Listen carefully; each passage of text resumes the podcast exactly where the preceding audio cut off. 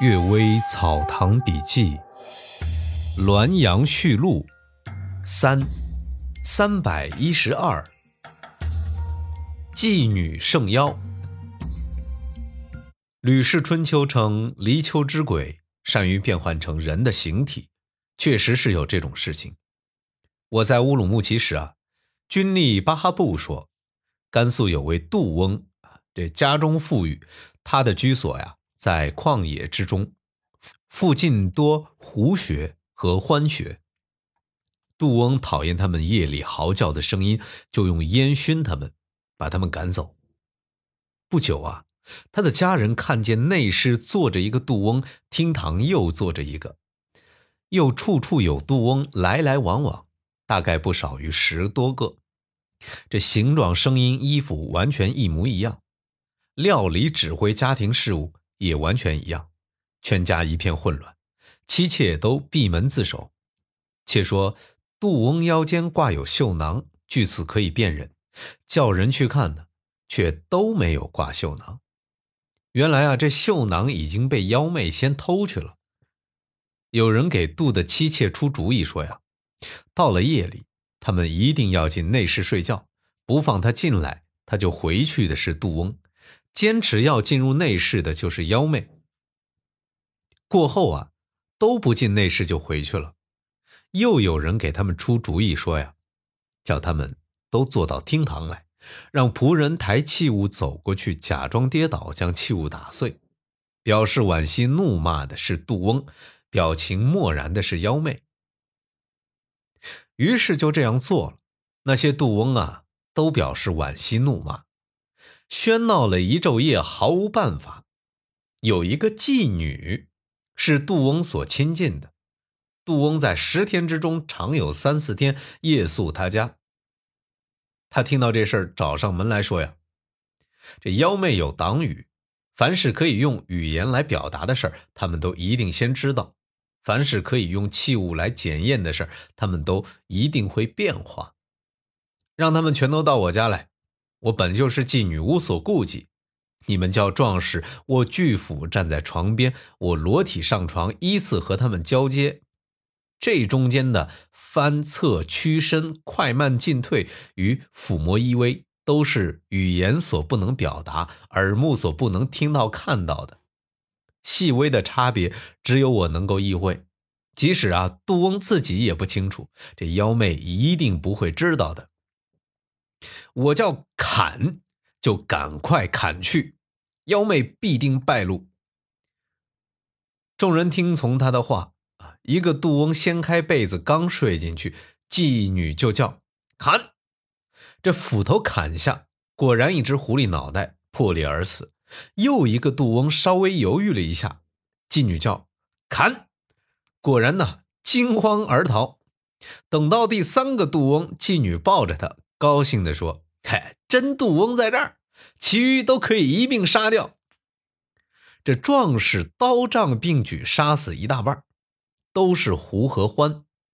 那些逃走的，从此就再也不来了。禽兽夜间鸣叫，与人有什么相干呢？杜翁一定要扫除他们的巢穴，他所受的扰乱，实际上是自作自受。胡欢。既然会变化形体，去找杜翁陈述，请求避免流离迁徙，这有什么困难？他们却急于肆意施展妖惑，他们的死啊，实际上也是自作自受。可见啊，这些妖物的智力大概都低于这个妓女吧。第二个故事：和尚与女鬼。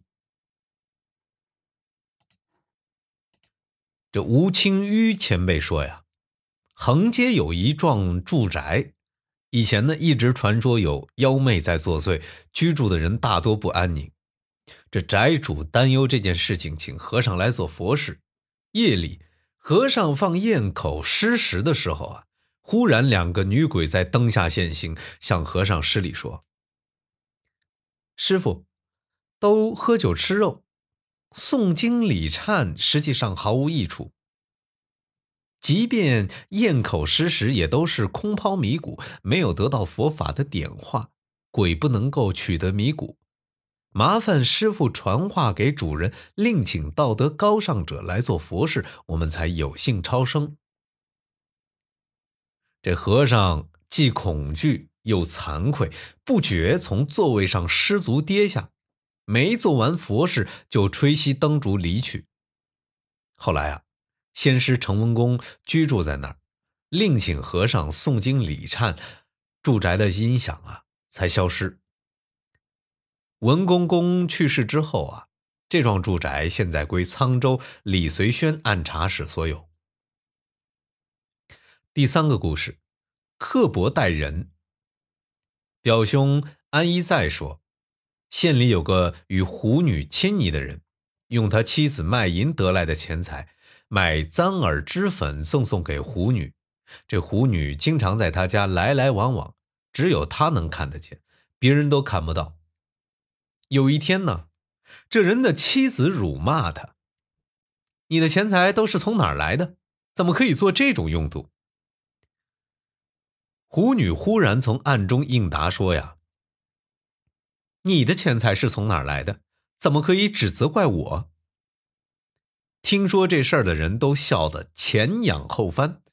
我认为啊，这是安一在编造的预言，但从中也可以看出，只有没有缺点的人可以指责别人。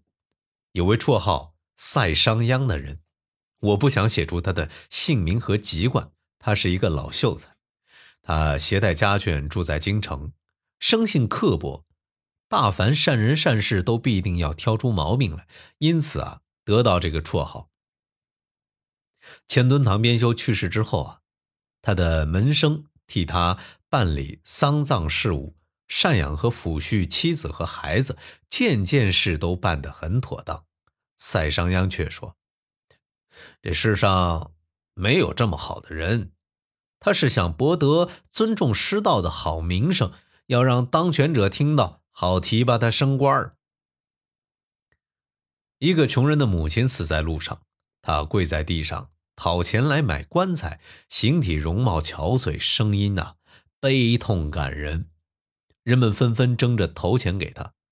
赛商鞅却说：“这个人借着尸体收取钱财，尸体也未必是他的母亲，别人可以被欺骗，却欺骗不了我呀。”这赛商鞅经过一个金表杰夫的牌坊之下。仰视牌坊，微笑着说：“这是富贵人家，奴仆众多，难道会缺秦公冯子都那样的人吗？这件事情必须核实，不敢就说不是，也不敢就说是。这赛商鞅平生议论都与这些相类似，人们都畏惧他，避开他，没有敢请他来家教书的。最终，这赛商鞅困顿而死。”他死之后啊，妻子与孩子流离失所，惨不可言。有人在酒宴之上遇到一个妓女，她的举止还保留有读书人家的风度。这个人奇怪，他不像倚门卖笑的人，就问他，才知道啊，这妓女就是赛商鞅的小女儿。哎，这也太可悲了。已故的姚安公说，这位老兄平生也没有多大过错。